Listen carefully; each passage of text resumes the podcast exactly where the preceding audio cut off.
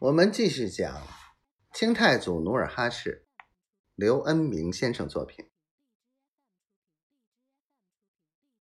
阿布达里冈下有座二百多人的小城堡，刘大刀率军攻下后，马上将城堡里仅有的二十多个男人杀死，然后将女人集中起来，按年龄大小、相貌美丑。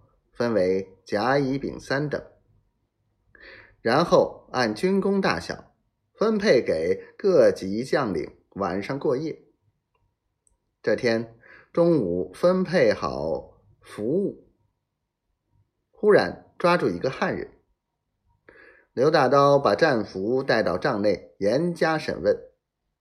那战俘道：“杜松的大军已进赫图阿拉。”正在城里摆酒设宴，小的是趁机逃出来的。刘大刀听罢一惊，随之顿足叹息道：“首功已被杜松所夺，我等何必马不停蹄？”于是他当即下令就地歇息半日，也摆酒设宴，犒劳众军。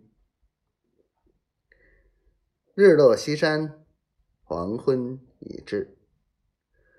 刘大刀喝得酩酊大醉，被抬到军帐。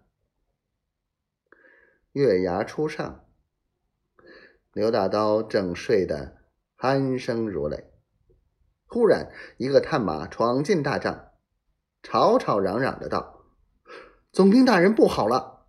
满洲军就要进堡了！”刘大刀一惊，醉意减去大半。他爬起来，披上甲，钻出大帐，翻身上马。接过侍卫递过的大刀，迎着战鼓，一马当先，冲出大营。明军如同潮水，随着领兵大将冲向正面攻来的满洲军。此时，迎面杀来的正是皇太极。统领的骑兵，两军相接，刀光剑影，杀声震耳。刘大刀舞起他那冰铁大刀，左右盘旋，上下飞舞，却有万夫不当之勇。